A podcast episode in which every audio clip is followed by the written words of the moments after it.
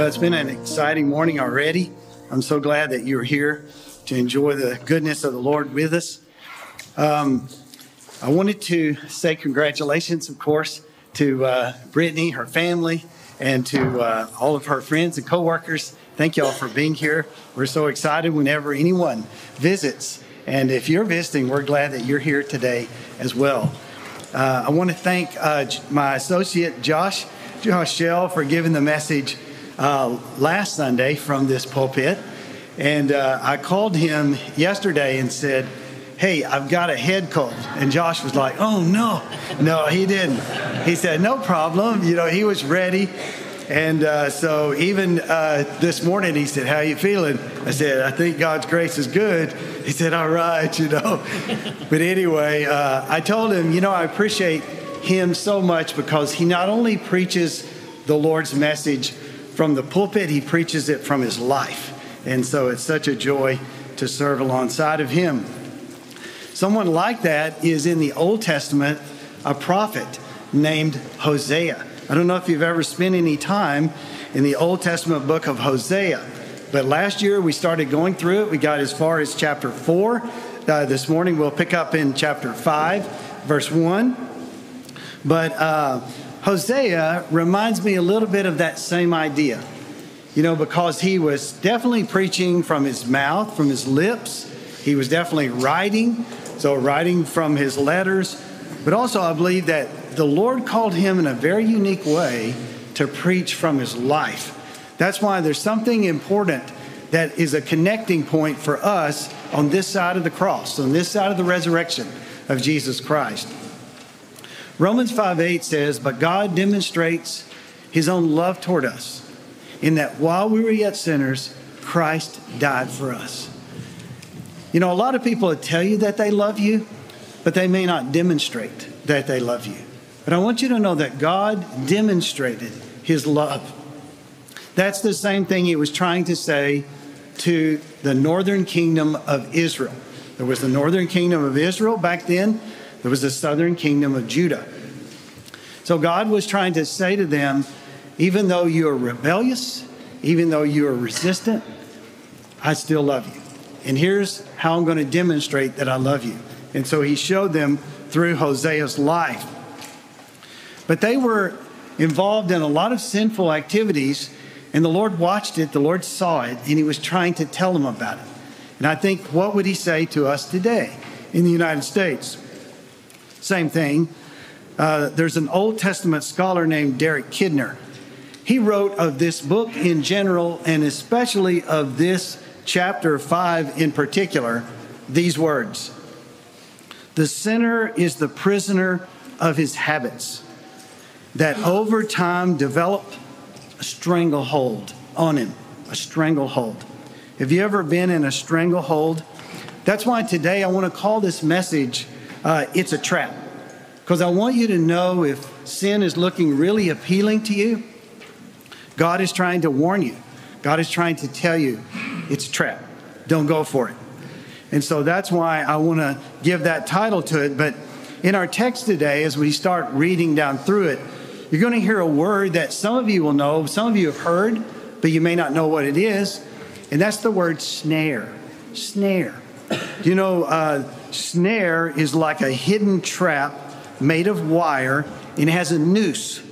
And whenever an animal goes through it, it'll catch that animal by the leg or by the neck, and that noose will tighten so that the animal cannot escape. It's a very vivid picture that you're going to hear in chapter 5, verse 1, when the Lord points at these rebellious people, rebellious priests, a rebellious king, and he said, You know what? You are acting like a snare. You're acting like a net. Also, there were men that would try to hunt birds back then, maybe pheasants, maybe ducks or geese, definitely different kinds of birds. So they would attract them to a certain part of, uh, of the woods, and they're ready for them because when those birds get there, then they they trick they uh, trip the uh, spring on that trap, and the net comes over the bird, and they can't get away. Perhaps that's the way you feel today. You know, humans can be um, like that as well. We can be trapped in our own sin.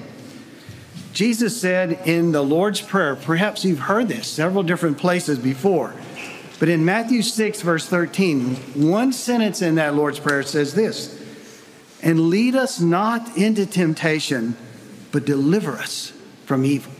It's almost like he's comparing sin and evil to like a trap. And he's saying, we don't want to go there. We don't want to go around a trap. We don't want to be anywhere near a trap. And please deliver us from the sinful traps that are out there. I want you to know that this passage is not the only passage that uses the word snare. As a matter of fact, the Bible speaks of a snare 55 times, 12 times in Psalms, 10 times in Proverbs. The word trap is used 17 times in the Bible.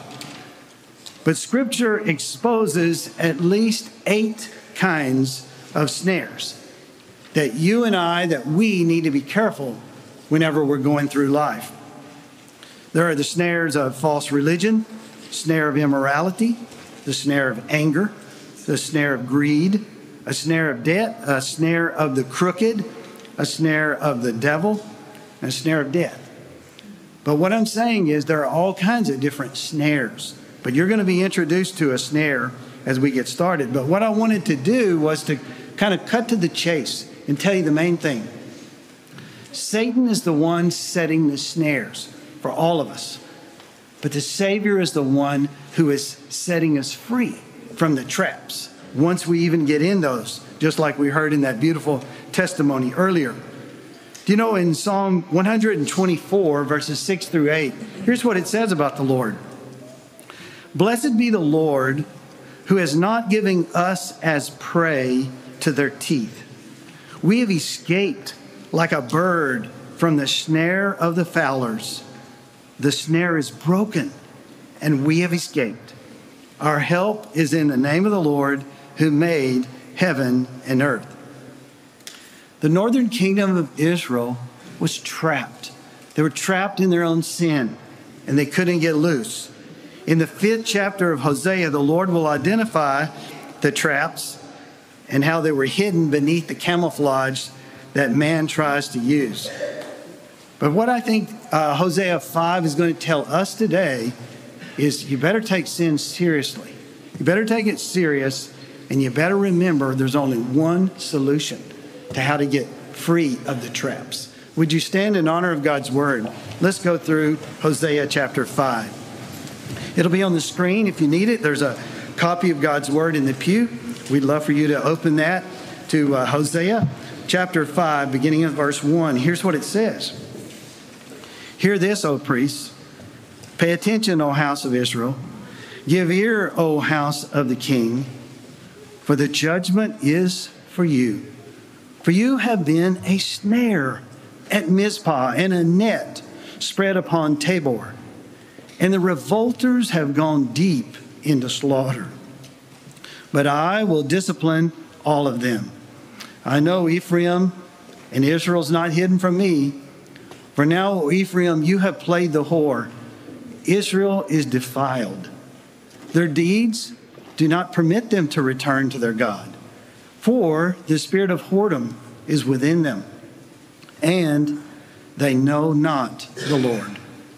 The pride of Israel testifies to his face. Israel and Ephraim shall stumble in his guilt. Judah also shall stumble with them. With their flocks and herds they shall go to seek the Lord, but they'll not find him. He's withdrawn from them. They have dealt faithlessly with the Lord, for they have borne alien children, and now the new moon shall devour them with their fields. Blow the horn in Gibeah, and trumpet the trumpet in Ramah. Sound the alarm at Beth Aven we follow you, O Benjamin. Ephraim shall become a desolation in the day of punishment among the tribes of Israel. I make known what is sure. The princes of Judah have become like those who move the landmark. Upon them I will pour out my wrath like water. Ephraim is oppressed, crushed in judgment because he was determined to go after filth. But I am like a moth to Ephraim and like dry rot to the house of Judah. When Ephraim saw his sickness and Judah his wound, then Ephraim went to Assyria and sent to the great king. But he's not able to cure you or heal your wound. For I will be like a lion to Ephraim and like a young lion to the house of Judah. I, even I, will tear and go away. I will carry off, and no one shall rescue. I will return again to my place until they acknowledge their guilt and seek my face. And in their distress, earnestly seek me. Let's go to the Father in prayer. Lord, we're here, and I know that your people, they're hungry. They don't want to hear from me. They want to be fed by you, by your Holy Spirit, from your word. And so feed the flock. Also, Lord, we need to be equipped for life, to equip to resist these temptations that are all around us. So today I'm praying, help these words, O oh Lord, to equip your people so that they would not be defenseless, but they would have the word that would give them wisdom in how to combat sin. Thank you that the victory is found in Christ. All through this passage, we hear over and over again, you are the answer. And so I pray that you would speak to every heart that's here today. In Jesus' name we pray. Amen. You may be seated. Thank you. There are many things that I feel this uh, passage has for us to learn. So I just want to prepare you. I don't think I will finish this message today. I think we'll have part two next Sunday. So I want to encourage you to please come again next Sunday. But you know, God is speaking constantly through His Word. He was speaking to the northern kingdom of Israel back then, and I think this morning He's speaking to us. You are not here by mistake. God's trying to talk, but Hebrews 5:11 warns of something that can happen if we're not careful. Hebrews 5:11 says, "About this we have much to say, and it is hard to explain since you become dull of hearing." I'm not saying that anybody necessarily in this room is dull of hearing, but all I'm saying is it's possible. And that's why God starts this out when He's talking to them, but He may start this out by talking to you, to me, to all of us, by these words Hear this.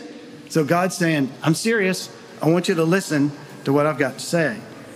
So the first thing we see in verses 1 and 2 is this that God's trying to caution, to caution about snares. They're out there, and so God's trying to warn people.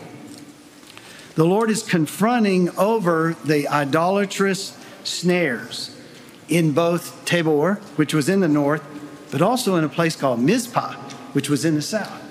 And so God is trying to say, you better be careful. I'm telling you, they're out there. Don't go near those snares. And the Lord is correcting for their senseless slaughters. Did you see that?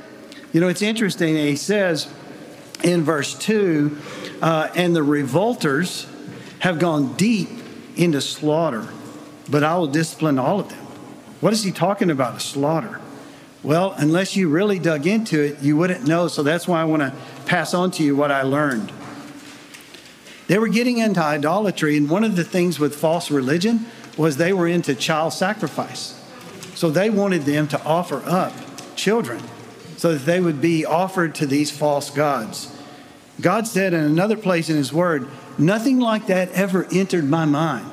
I never wanted anyone to kill a child. If you want to look about it more, I want to give you some references from Isaiah, from Ezekiel, and from Jeremiah. Isaiah talks about it in Isaiah 57 and verse 5. Ezekiel talks about child sacrifice to false religions in chapter 16, verses 20 to 22, but also again in chapter 23, verses 37 to 39, and Jeremiah also in 19 and verse 5. But you know what God's response is whenever he sees that kind of thing? He says, You know what I'm going to do? I'm going to discipline all of you, the whole nation, because you've allowed this to take place. You know, President Ronald Reagan proclaimed the third Sunday of January. You know what today is, right? The third Sunday of January. He proclaimed the third Sunday of January of each year as the National Sanctity of Human Life Day back in 1984. Yes, I do thank the Lord. But you know what? Since Roe versus Wade in 1973, all the way through 2020, there's 63.6 million, 63.6 million babies that have been slaughtered, just like it's saying here, and the revolters have gone deep into slaughter. How many babies did they slaughter? How many babies have we continued to slaughter? That would be like 106 babies will die during the time that we're here together celebrating the goodness of God. But what is God's response?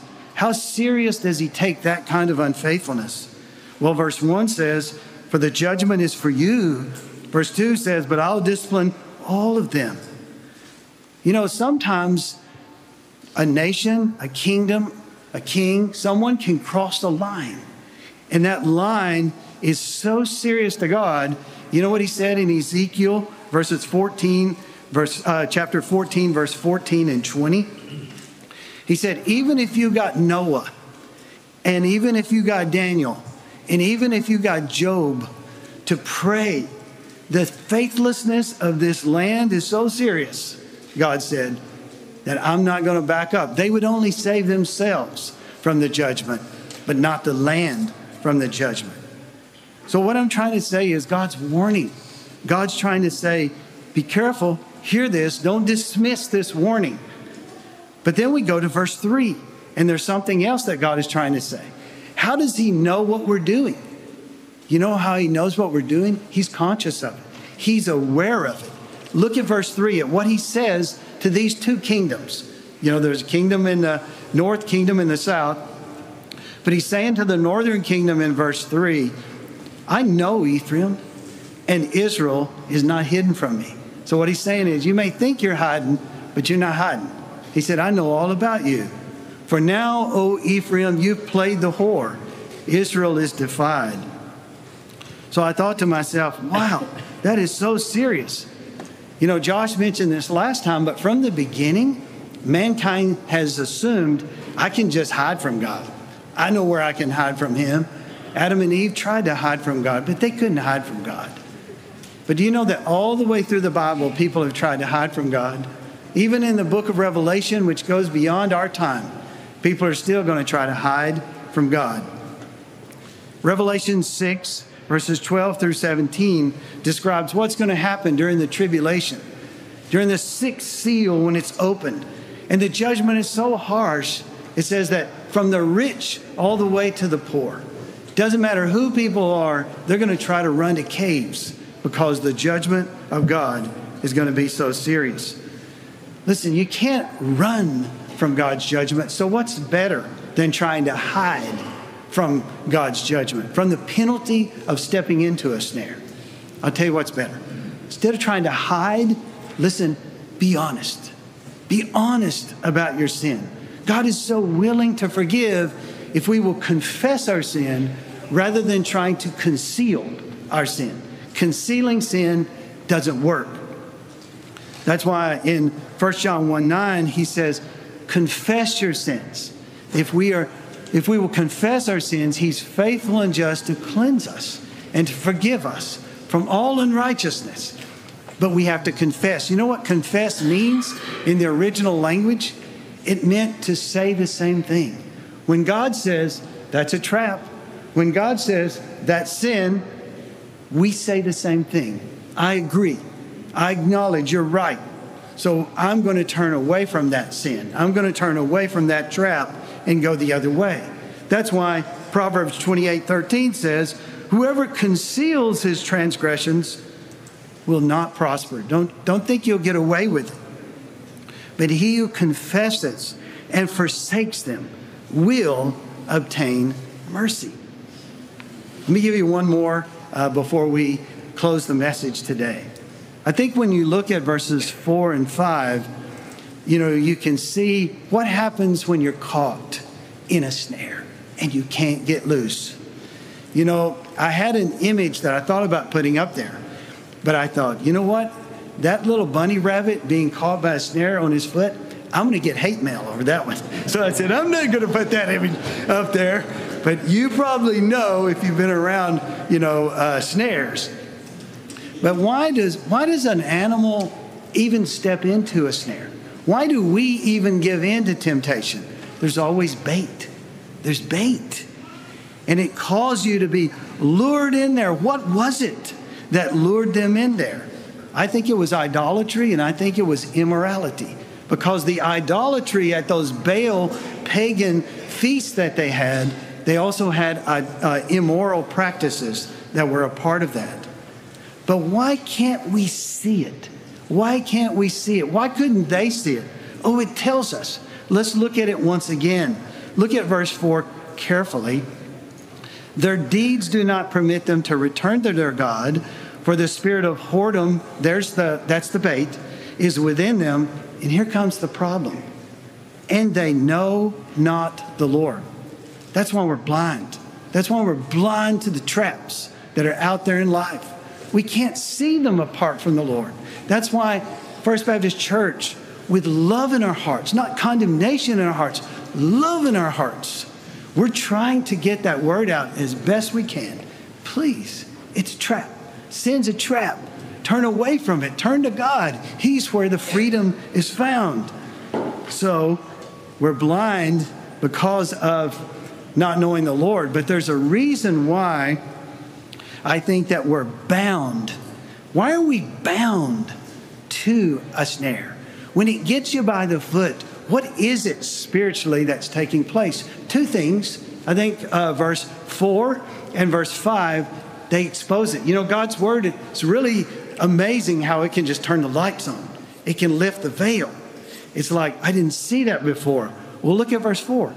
Their deeds do not permit them to return to their God. Why would they not let go of their deeds?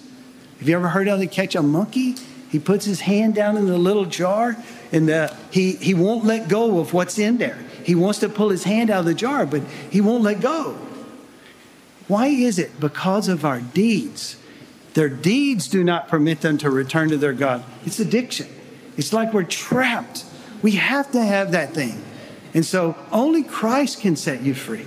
Only Christ will tell you, let go, let go, and trust me. Surrender to me. You know, the other thing is found in verse 5. I'm sure you've seen this. The pride of Israel testifies to his face. It's the pride. Sometimes people know they need to do something, but pride keeps them from doing anything. It takes humility to come to the Lord. And so I'm thinking, wow. But you know what the worst thing about it is? Look at verse 5. The worst thing about it all is the pride of Israel testifies to his face. Israel and Ephraim shall stumble in his guilt. Judah also shall stumble with them. You know what's really sad? Is that we don't say, Don't come over here. So often we just stay silent. And so people will step in the same snare that got us. Why don't we open our mouth and say, Don't come anywhere near this? Uh, that's why I appreciate it so much, Brittany. Your your testimony is so clear. You know, don't go near this, please. You know, he says, because you've done this, look at what is going to happen, and we're going to look at that more later. But one thing that happened was Israel, the northern kingdom, they made Judah, the southern kingdom, to stumble and fall. That's why it says that they're going to stumble with them. Them is the northern kingdom. You know, whenever we don't do something about the sin problem, it has this way of recurring in the next generation and the next generation and the next generation until finally somebody says, you know what, I'm tired of this sin problem. I'm going to go to Christ and I'm going to ask Him to set me free from what this problem, all the pain that is caused in my life. See, some may say, well, that's just an Old Testament concept. No, not really. Let me give you a couple of New Testament verses that refer to being a stumbling block to other people. Romans 14 13 says, Rather decide never to put a stumbling block or hindrance in the way of a brother. See, that's my decision. Romans 14 13 is saying, Hey, Victor, you're a pastor, but just decide now. I don't want to put a stumbling block in anybody's way. But then there's another verse, not only Romans 14, 13, but 1 Corinthians 8, 9 says, But take care that this right of yours does not somehow become a stumbling block to the weak. Sometimes we're saying, hey, it's okay, because I can just put it away anytime. But even though you could, will your children be able to? Will your grandchildren be able to? I think that what he's trying to say to them is, you really need to do something about this. You know, the really neat thing that I found in Galatians, I want to skip to the end, to that very last slide. Galatians 3 13 and 14 declares the curse of sin's trap was broken. It's not broken by you, it's not broken by me. You know who it's broken by? Jesus. You see, Jesus lived a perfect life. And whenever he died on the cross, he was dying there as the atonement for our sins. He died there as a substitution. It should have been me being penalized for every time I've stepped in a snare in my life, and there's been lots of them. But here's the thing He said, No, you know what? I'm going to take the stinger out of that snare. I'm going to take the pain out of that snare. I'm going to take the penalty of that snare. And so that's why Galatians 3 13 and 14 says these words Christ. Christ redeemed us from the curse so that in Christ Jesus we might receive the promised Spirit through faith. You see, we just have to say, Lord, I'm so tired of going that way after self, so tired of doing what the world wants me to do, so tired of doing what the enemy wants me to do. I'm going to go this way. And I'm going to follow you. Are you ready to follow Christ? Are you ready to say, Lord, I give up. I can't get out of the snare. I can't get out of the trap by myself. And Jesus said, I've been waiting. I already broke the snare. If you'll just come to me and just simply cry out and say, Lord, please help me. Help me get out of the snare. Deliver me. That's what God's good about. Well, let's stand together. I want to lead us in a prayer, and I'll be standing down here. The, the instrumentalists are going to come to lead us in another closing song, but this song is kind of special. It's special because here's what it means is we want to invite you if you don't have a personal relationship with Jesus Christ we want to invite you to turn from sin and trust Christ we want to invite you to say Lord I'm tired of this I can't get out of this sin has me and I know ultimately there's going to be a penalty for this and so why don't we pray for those that are in this room that need so badly to trust Christ to turn from sin surrender to Christ, to put their complete trust in what He did for them, and to start following Him. Let's pray together. Lord, we never know who's here. I'm just so glad that so many are here today. I believe that we're not here by chance, it's not just luck or accident. I believe you wanted each one of us here. Maybe the reason we're here is because you had something to say to us, something very truthful something very honest that you wanted to communicate. And so help us to have open, receptive hearts rather than closed hearts that are resisting. Lord, um, some of us know very well the pain of a snare. We've got a lot of snares maybe in our lives. But Jesus, you're the deliverer, you're the Savior. You already took care of the snares, you broke them for us so that we could be set free. And so, Lord, use this time of invitation for people to just come and surrender to Christ. We put it in your hands. In Jesus' name we pray. Amen.